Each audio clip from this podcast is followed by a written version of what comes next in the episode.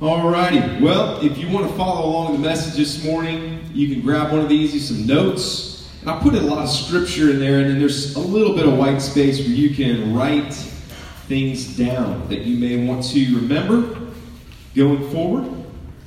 And so we also are attempting to record these messages. If you're interested in listening to again, that, would be amazing. I don't know if we want to do that, but maybe you do. Um, and so yeah, share it with somebody else. Amen to that. We do record because people might want to, maybe something spoke to you and you want to share that, but it's on our, our uh, website, and so you can find the, the link there. Supposedly it's on iTunes. Not been able to get that to pop up on my iTunes, but supposedly.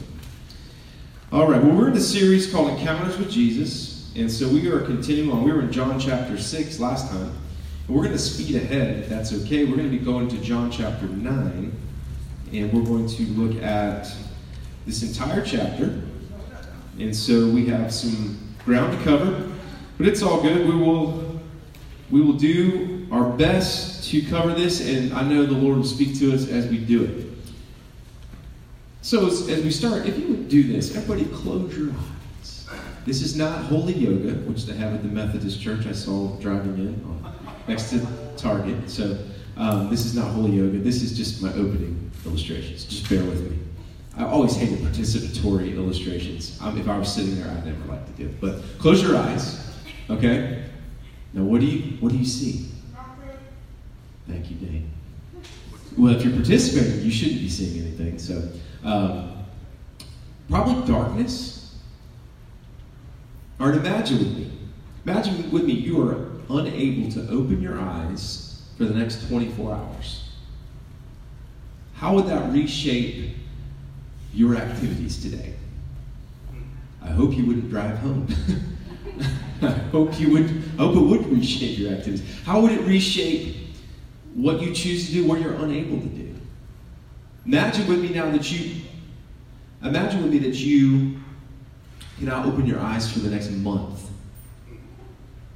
Might you lose your job? Or maybe they can't fire you because of disability. I don't know what the rules are there.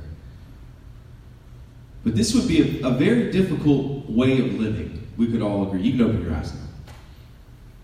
Think about that. How, if, if you could not see how this blindness would impact your lifestyle, your freedoms, um, your dreams and hopes, uh, th- this would be a challenging life to live. And this morning we're going to look at the story of Jesus healing a blind man. Jesus is going to heal a blind man. And it's a story about blindness uh, that goes beyond this one man's experience. In fact, this is a story that really happened, but it's also, in a way, a parable of what it means to be truly blind. And so, in this story, we're going to look at as a guiding question, and you can see this on your sheet who in this story is truly blind? Who in this story is truly blind, and what are the sources of this blindness? Obviously, the blind man is going to be the first and foremost blind person, and so we'll look at him. But there's other characters that pop up in this story that, in a way, are part of this parable of blindness. Because the worst type of blindness and, and being physically blind, I'm sure I've never been that, but I'm sure how terrible that would be, how, how, how life altering that would be. But the worst type of blindness is not physical blindness. The worst type of blindness is spiritual blindness. The worst type of blindness is a blindness of the mind and heart where we cannot see what truth really is. And this is going to be revealed in this story. So if you would turn to John chapter 9, we're going to read together uh, through here. And I may stop a couple times because, let me just be honest, there's so much in here, and pastors like to, you know, deal with everything, or at least me, I do. I don't know other people what they do. But I like to look at all this stuff, and so I'm going to make a few comments, but I'm going to try to mostly read through. And then, as you see on your notes here, we have four, kind of, four, four points to, to guide us through. So let's read chapter 9, verse 1. As he went along, this is Jesus, he saw a man blind from birth. His disciples asked him, Rabbi, who sinned, this man or his parents, that he was born blind? Neither this man nor his parents sinned, Jesus, said Jesus, but this happened so that the work of God might be displayed in his life. As long as it's day, we must do the work of him who sent me. Night is coming when no one can work. When I'm in the world, I am the light of the world. Having said this, he spit on the ground, made some mud with the saliva, and put it on the man's eyes. Now, this would be the best way to heal a blind person. Because if you had sight, you might be like, hold up. that's some spit, that's some mud. What, what happened, Jesus, to like just speaking the word and I'm healed? Like, what happened to just saying it, or just, I'm okay with you touching my eyes, touching whatever needs to be healed? Why you got to do that, Jesus? You know, seriously, Jesus spits on the ground, makes mud, puts it on his eye. Jesus, in a way, and I'm, I'm to get to this in the sermon, the four points, but he breaks the mold all the time of what we think he's going to do. We think we get him in a box, and he's like, ah, this time I'm going to spit on the ground and wipe in your eye because you can't see what I'm doing. All right, so anyway, let's keep going.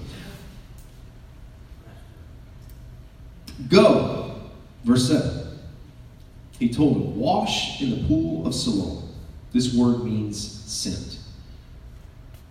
And so the man went and washed, and he came home seeing. So here's another, here's, just think about this. He went and told a blind man to go find a pool to go wash in. Here, I put mud on your eyes. Now go find this pool. Have fun.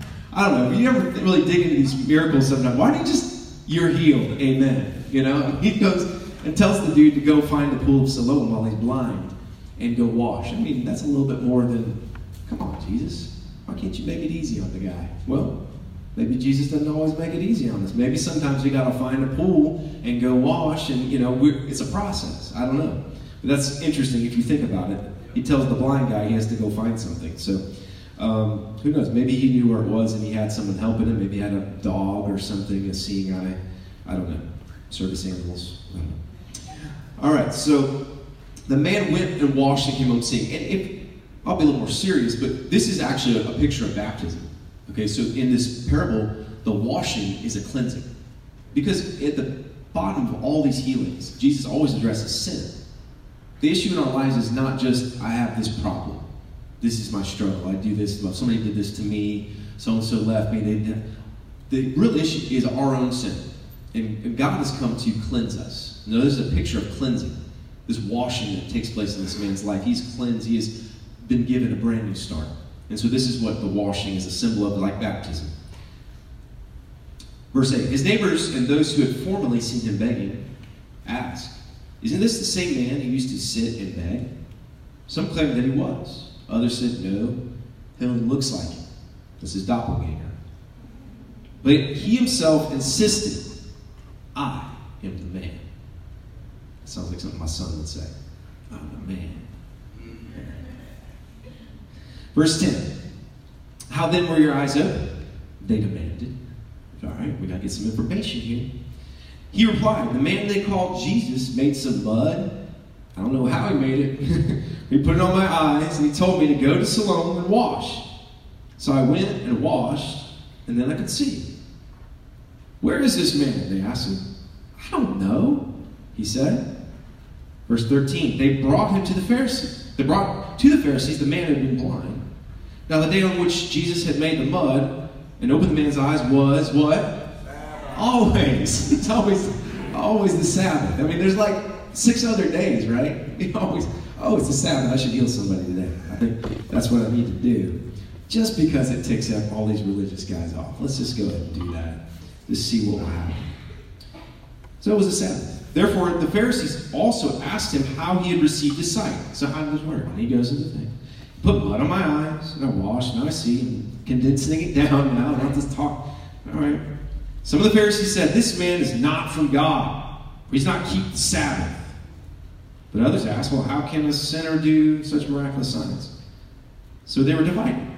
Finally, they turned again to the blind man.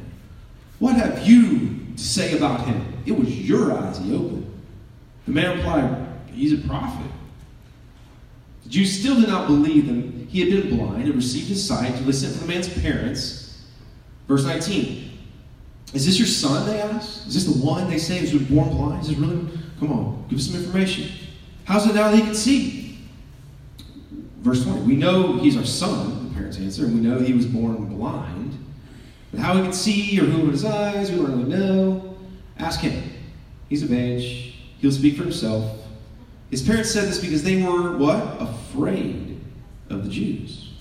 We already the Jews had decided that anyone who acknowledged that Jesus was the Christ, we put out of the synagogue. That was why his parents said,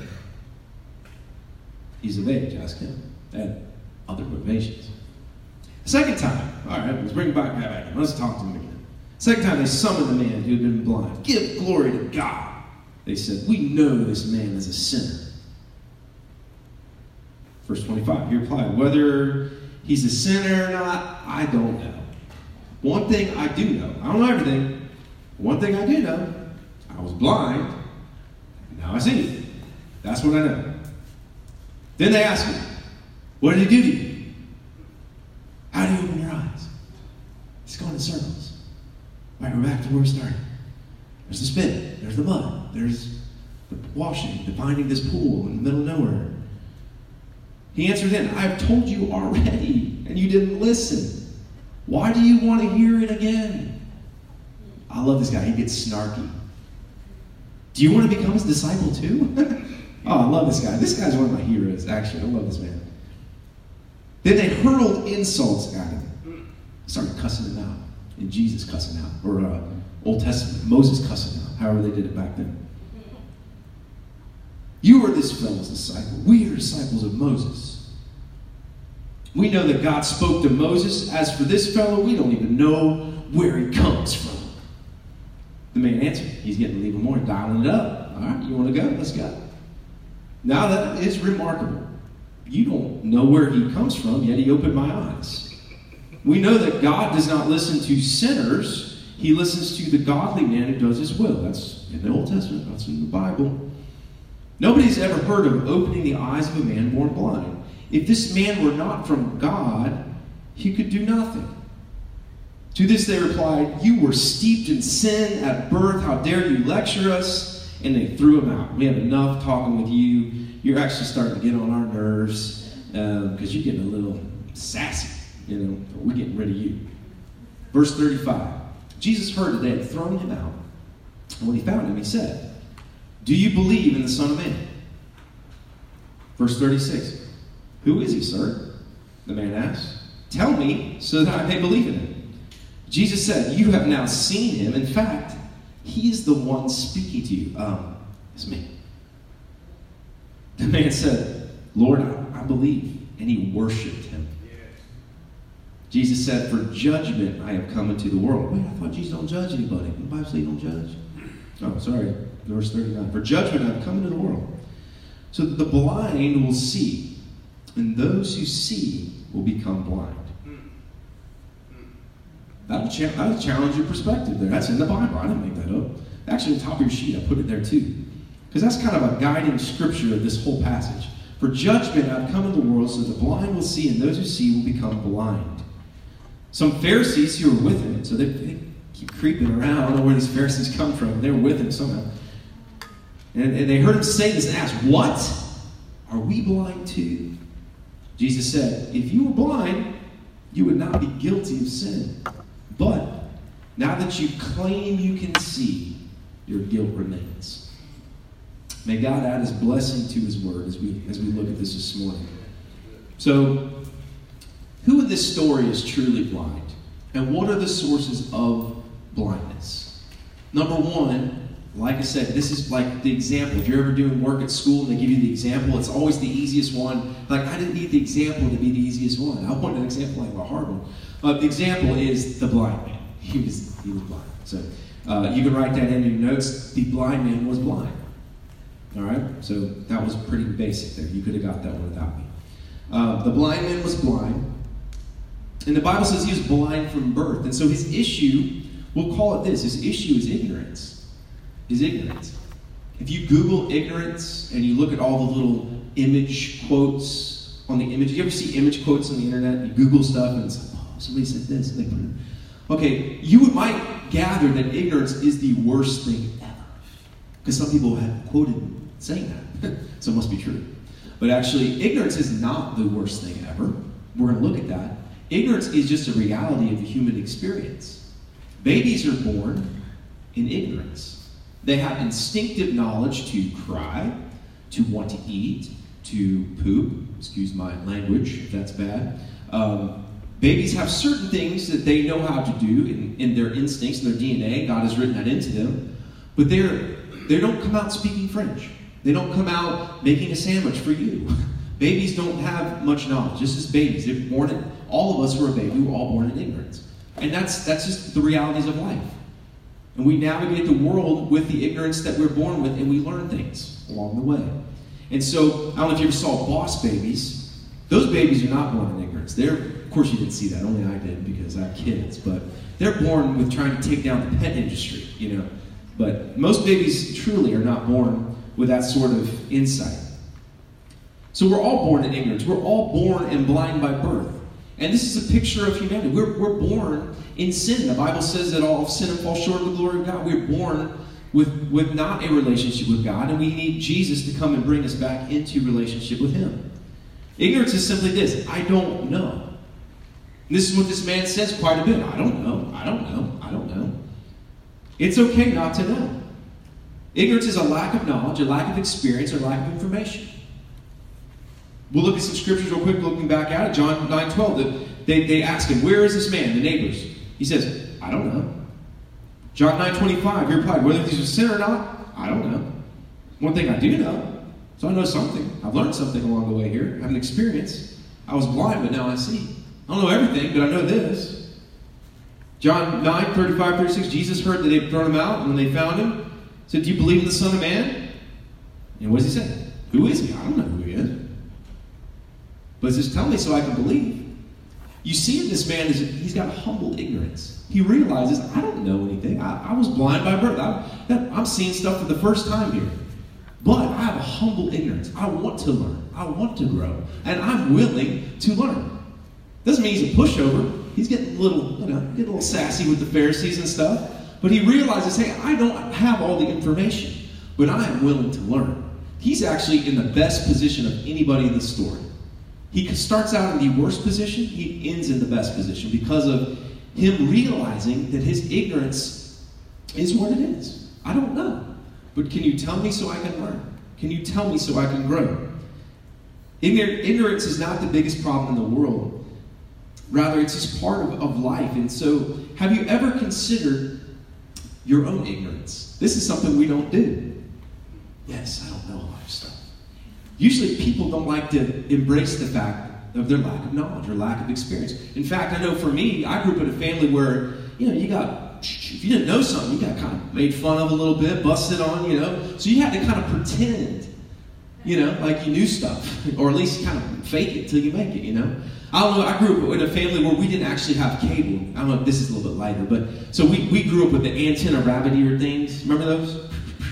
All right, we try to like move them around and find the channels. And my friends at school be like, "Hey man, did you watch that show? Did you see, you know, such and such, you know, some cable something or on Disney Channel or MTV or whoever it was, what period of life?" And I'm like, "Oh yeah, that was pretty funny or cool," or because I didn't want to be the one in ignorance. I didn't want to be the one that didn't know. I didn't want to be just say, "No, oh, I didn't see it." And and so that's silly. That's that's you know. But if we apply that to our entire lives, if we're not willing to embrace the fact that we don't know things, we're not in a position to actually learn things. And we can go through our entire life thinking that we know.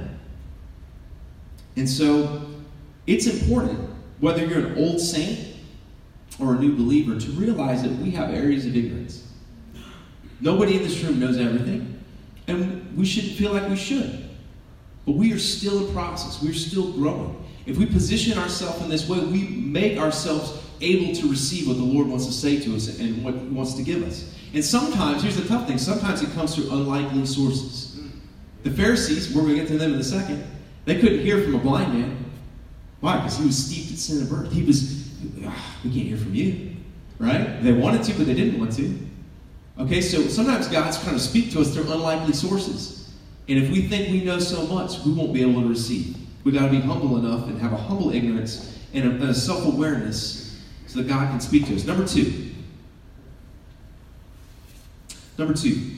Who in the story is blind? We'll, we'll lump these people together because it's similar. The disciples and the neighbors. The disciples and the neighbors. Their issues arise from what I would call reductionist thinking. Reductionist thinking. You could also call this, this is not humble ignorance, this is ignorance plus information. Ignorance plus information.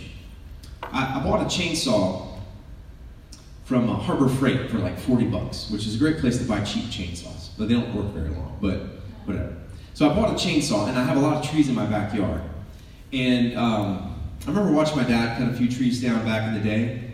It was pretty cool because they fall, and you know, never know where they're going to go, and kind of you know, exciting, thrilling. Uh, and so I had plans to cut some trees down. Um, and, and, I kind of looked it up on the internet. There was like a little card that came with the chainsaw showing you like cut this way and do this. But you ever heard the phrase a little bit of information of you know you know just enough to be dangerous, right? And, and right now I know just enough about cutting trees down to be very dangerous to my house, my fence, my neighbors' houses, and everything around, right? This is where the disciples were. This is where the neighbors were. They knew just enough to be dangerous. They had just enough knowledge, just enough information to then take it to the next level where they weren't and be a little bit dangerous. See, we, we need to learn. We need to grow. And, and some of you guys have been serving the Lord for a while. You know some work, the scriptures. But we have to be careful. We don't know, we don't extend our knowledge out beyond what it really is. Now look, look at the disciples. Um, I'm going to read this. Uh, John 9, 2 and 3. His disciples ask him, they see this man blind. Rabbi, who sinned? Okay. This man or his parents? So you ever ask a question or somebody in class trying to look smart? Like, oh, was it this? Was it A or B? You know, was the Shang dynasty or the Qin dynasty? You know, it's like, no, it was the Native Americans. You're not even in the right thing. I mean, what do you. So people sometimes try to be smart and try to, like, oh, I know that. Was it this one or this one? Well, no. Jesus is not either one of those. I mean, thanks for, thank you for trying to be smart. But the truth of the matter is, that little information that you got from the Old Testament is good, but the, this is something else going on. God's up to something else over here. So don't get caught up in what you thought you already knew. Now, where this where they're coming from, who sinned this man or his parents? Exodus 20. That God would, uh, in some context, transfer sin to a next generation. This is called generational curses, generational sin. This is a concept in the Old Testament. They're aware of this, that, that it'll three or four generations. But God's blessings are a thousand generations. So they're looking at this Exodus 20. Was this, oh, is this one of these contexts where these parents sinned and then it's being transferred down? Or Ezekiel. Okay, so here comes Ezekiel later on. This is real fast. You can write this down. In Ezekiel, there's a, there's a passage where the people are talking about um, how they believe everything happened because of their parents, because they were looking at Exodus. Okay, so, and they, they have this, this saying, our fathers have eaten sour grapes, and our teeth are set on edge. This is in Ezekiel. Look it up. So our dads were the reason everything happened bad to us because of our parents. Generational sin, we didn't do anything. And then the prophet Ezekiel comes along and says, No, you're being punished because of your own sin. So here's the disciples. We've got Exodus, we've got Ezekiel. Which one of these is really at play here? And God's saying, None of that. One sin. God has a plan and a purpose for this guy's life, which included a lot of suffering, which included a lot of pain, which included blindness. Good. What? I thought God was always nice and kind and good and everything's great. Well, not here. You're blowing your categories. It's blowing your mind. Wasn't sin. Now, all of sin and fall short of glory God. Everybody's sin, but that's not why this guy's blind. This guy was blind because God had a purpose, and for this moment, he was going to have his name in the Bible. He was going to have his story in the Bible to illustrate something greater. Wow. So God can do things. He breaks our categories. And reductionist thinking, what I, what I shared with you, this is from the disciples, and I put this on your thing, where, where they just look for easy answers. And, and, and in that, you got half truths. I got some information, and I'm just going to kind of go with that. And sometimes even our theological paradigms, how we, we, we see stuff, it, it's so constricted. We put God in a box. Okay, this is this is how God has to do it right here. Okay, because I have this one scripture and this scripture. And so this is what God always does. And Jesus is always breaking these theological paradigms, this box that people want to put him in. That no, God is bigger than all of that. This doesn't mean there's not such a thing as true theology. Doesn't mean there's not such a thing as truth or that you can, can't find truth in the Bible and all those sort of things. But we got to be careful that we don't try to constrict God into our theology and say this is all that He can do. All right? God is bigger than that. All right? And so this is what the disciples were doing. They looked for easy answers, and there weren't easy answers. But God was up to something good in this man's life. Look at the neighbors for a second. The neighbors in, in John 9, 8, and 9, his neighbors and those who had formerly seen him begging asked, Isn't this the same man who used to sit in bed? Some claimed that he was, others said, No, he looks like him. But he himself insisted, I'm the man. So his neighbors looked at him and said, Hmm, that's weird. The blind man isn't blind. So how could this work? We don't understand because of our past experiences. So I'm limited by my past experiences. My, it reduces down what the possibilities of what could happen now. Our experiences with this guy was that he was blind. But now he's not. So how could this be? So now I can't understand. I can't embrace this. I don't even know if this is really the same guy. Our past experiences can be very limiting if we let them. Good experiences and bad experiences. Either way. In the bad experiences, we can think, man, this is what, what my life's always going to look like. This is what happened to me. This is how it's going to be. We let that shape and, and reflect into the future. And that's not the case. God is a God of the impossible. He can change anything. And so these people looked at how their past experience was with this man, and it, it just didn't fit how it was today, and so they couldn't reconcile the two. They, they labeled him as a blind man. But now that he's not a blind man, then what is he? They had assumptions and stereotypes and all these things that they put on him, and now that he wasn't that, it just kind of blew their whole category. This reductionist thinking didn't work anymore. We got to be careful about the experiences of yesterday. Maybe you grew up in a church that was a certain way. Maybe something happened to you negatively in church. And you're like, man, that's, I don't know about God. I don't know about this. I don't know about pastors. I don't know. And that can shape us. We got to be careful about our experiences. Or, like I mentioned before, I was in a church that was, was a good, great church, you know, awesome. Praise the Lord. I was serving on staff, but the positive experiences of yesterday would shape the future. Because all we ever asked was, what did we do a year ago? How did we do that a year ago? Okay, let's do that now. So we stopped having creativity. We stopped seeking the Lord for what He wanted us to do today because, well, it was good last year.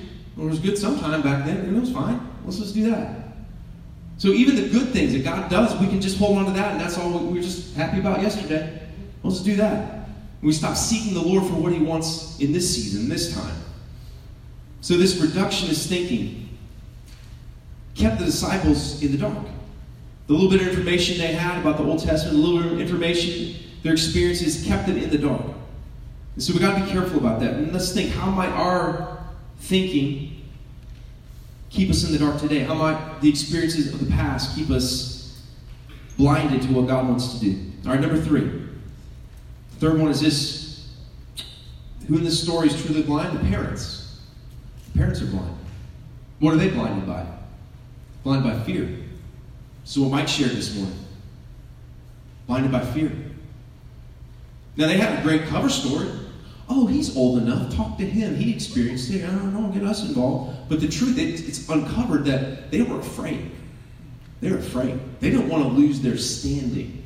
They're afraid of losing the status quo. They're afraid of getting kicked out of the synagogue and, and, and being disassociated with the relationships and giving up friendships and all the stuff this might cost us if we start speaking out in a favorable way. We don't want to get you know, tangled up in that. We just want to keep everything the same. Keep everything how I like it. You know, like two creams, one sugar, whatever it is. That's not everything like I like. Don't mess with my formula. I have this figured out and all this. I was, you know, in a way, they'd come to be fine with their son being blind. Like, okay, we can live with that. Whatever. You know, he's he's blind. We come to a come to a point of, of um, acceptance. And, and now that this is all changing, ugh, this is messing our world up. I don't know if I can just keep everything the same. This is what fear does. We want to keep everything the status quo. Because what if I step out in faith and trust the Lord, and what if something doesn't happen? What if I extend myself and then I'm getting rejected? What if I go out and do this and it doesn't work? What will happen? I know how to do this. I don't know about that. So let me just stay in what I know. And they let fear keep them from meeting Jesus. Think about that. They didn't. They don't meet Jesus. Their son does. They said, "No, we'd rather just be in the synagogue. Just kind of keep that. That's how we like it." And so they meet. They they miss out on this opportunity to have a relationship with the Savior of the world. Fear can keep us sometimes from evaluating our beliefs. you know, I look at, uh, you know, in America, especially in the South, it's considered this Bible Belt Christian culture. And even in this town, Lexington, a lot of people I, I encounter go to church. But it's a very surface level for many. Not everyone, but for, for many, it's a very surface level relationship. As a youth pastor, uh, I've spent many years dealing with the kids of people who go to church. And for many of them, hey, I don't want to take my parents off, so sure, Jesus, whatever. It's this very surface level. Yeah, I believe, sure, whatever. But fear can keep us from wanting to evaluate and to dig deeper in our beliefs because we're like, man, what if I really seek God and, and He doesn't answer? What if I pray and nothing happens? What if I'll just keep it this? I'll just go to church, clap, clap, clap, amen, you know, whatever, and I'll go on. But but fear can keep us from saying, what do I really believe about this? Is this did I really experience the Lord? Have I really had the, the Spirit fill me in my life? It can keep us into a cultural Christianity where we don't want to lay down our, our idols, our, our status quo, our comfort, and really find a deep, deep relationship with the Lord. And finally, this. Let's look at, look at the last one. This is this. Who was blind, and the, the most blind in this story, you probably know this is the Pharisees. These, these folks are blinded by pride. It's their, their pride that, that blinds them. And you could call this, and I, I didn't, can I go backwards for a moment, just in case you want to write this down? Um, the fear, you call this ignorance plus preservation. People want to preserve life as it is. This would be ignorance plus arrogance. Ignorance plus arrogance. This is the pride that can fill us and keep us latched in. The Pharisees spent the most time with this man investigating, digging in, but they spent the least amount of time really trying to know the real story. All of their time was trying to discredit somehow, some way, that this couldn't have happened. This, there's no way this could be true. Their entire time is filled with arrogance that we already know everything. So there's no way that this could ever happen. This could have not happened because we know, we know so much. And that arrogance of, of their knowledge of what they had really kept them. the disciples, they, they thought they knew a little bit. They weren't really arrogant about it. The neighbors, you know, they weren't really arrogant. They just, hey, we thought we know a little bit. But these folks, man, we know. Look, look what they say. Verse 16, this man is not from God. This is the declaration. He is not. We know he's not from God. He doesn't keep the Sabbath. Well, maybe their definition of keeping the Sabbath is wrong. Right? So, so maybe sometimes we think we know so much, but our definitions are messed up. You know, sometimes people look at the, well, what does it mean to love? And I thought, God's, God's about love, man. God loves everybody. He does. But maybe our definition of love needs a little adjustment. When we look at a situation, we feel like God's not loving, maybe we don't understand what love really is. Maybe we need to learn something. But I thought, you know, the Bible says, you know, God, you know, you know, not to judge. So I mean, why, what's judging all about? Well, maybe the Bible does say that, but it also says some other stuff too. So let's let's let's put that together. Verse 24, second time they summoned the man who'd been blind. Give glory to God. We know this man is a sinner. Look how much they declare that they know. We know he's a sinner. Verse 27, the man tells him, You did not listen. I told you, you're not listening. And this is what pride does. It keeps us from listening. Keeps our mouths running. I don't, I don't think they should do this. I don't think, you know, my opinion. No, that's we live in a world full of opinions. Leave your opinion on the internet anywhere and everywhere. There's a news article. People, I think you, know, you get onto social media, well, I don't think they're, you know, let me reply back to this. Everybody wants to, nobody wants to listen. We're becoming a world full of pride, full of our own opinions, full of what we believe we know. Less willing to listen, less willing to learn. Verse 34, they said, You were steeped in sin at birth. Actually, that's wrong. Wrong. Jesus said, No, he wasn't. He wasn't steeped in sin. This is for the glory of God. God has a plan for his life. God loves this man. And then finally, this. And this is the verse on the top 39 and 41. Jesus said, For judgment I've come to the world, so that the blind will see, and those who see will become blind. Some, some Pharisees who were with him heard and said, What, are we blind too? Jesus said, If you were blind, you would not be guilty of sin, but now that you claim you can see, your guilt remains. Wow. And be careful that we don't take on the spirit of the Pharisees we claim this, we claim that, we put ourselves up higher than we really need to be. I think the real story in this story is a story of humility versus pride. Humility leads to light, vision. Pride leads to darkness and blindness. Those with humility can receive from the Lord. Those with pride shut themselves off. The Bible talks about how God is the potter, we're the clay. I think of, I don't really do clay a lot, but I've done Play Doh. And I know with Play Doh, if you take the lid off, you ever, you know, kids that leave the lid off and you come back to the Play Doh, it's like trusty and nasty and hard. And pride does that to us. It's like Play Doh with the lid off. Here, God's going to come and work with this. Heart's hard. We think we know everything. We got it all figured out. Or put that lid on that Play Doh's immobile, pliable. God can do whatever. The Bible talks about a hardened heart. Characters in the Old Testament. Think Pharaoh. Pharaoh hardens time and time again. Rather than learning, rather than receiving what God's trying to do, hardens his heart, hardens his heart. Nebuchadnezzar, Daniel chapter 5, says that he hardened his heart in pride, and God cast him out into the field like a beast. That's what you want to do? Okay, you're nobody. We got to be careful. Pride will, will push us away from God. Hebrews 3 7 and 8 says, Today, if you hear his voice, do not harden your hearts. Proverbs 28 14 in the message translation says, A tender-hearted person lives a blessed life, but a hard-hearted person lives a hard life. God wants us to have a tender heart before Him so that we can receive what He wants to do. Psalm 10:4, In his pride the wicked man does not seek him. In all his thoughts there's no room for God. Proverbs 16:5, the Lord detests all the proud of heart, but be sure of this, they will not go unpunished. And finally, James 4 6 and 1 Peter 5 5 reiterates this phrase that God opposes the proud, but gives grace to the humble. So, Kyle, as you're coming, and as we conclude this service, the guiding question in the story is, is who in the story is blind? And truly, all of the people in the story have a level of ignorance. We all do. Everyone in this room, myself included, there's so much we don't know. None of us are omniscient. None of us know everything. None of us are like God who knows everything. And so we, could, we don't have to walk through life pretending like we did. Sometimes it would be great to feel like we knew everything, especially even in positive situations. Someone comes to us, hey, you know, tell me what the Bible says about this. Why did God do that? Why? And sometimes we want to, man, I wish I had the answer. I wish I knew. But the best thing sometimes is to be humble enough to say, I don't really know. I don't know.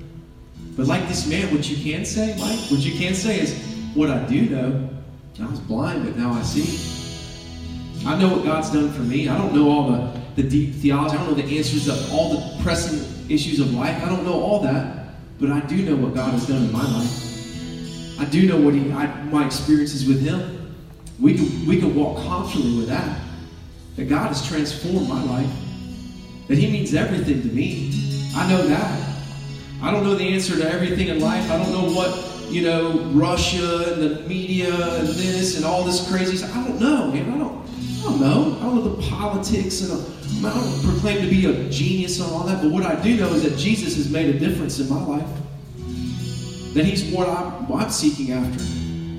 If you could, if you could lead out with that, I believe we will make such a, a, difference in the world. That's how we become salt and light. That's how we impact the community. That's how we impact the people that are surrounding us each and every day. Not by being a know it all about everything in the world, but by being humble enough to listen to others and learn from them, but being confident enough to know what, who Jesus is to you. And this is, this is my God. This is what He's done for me. I know that.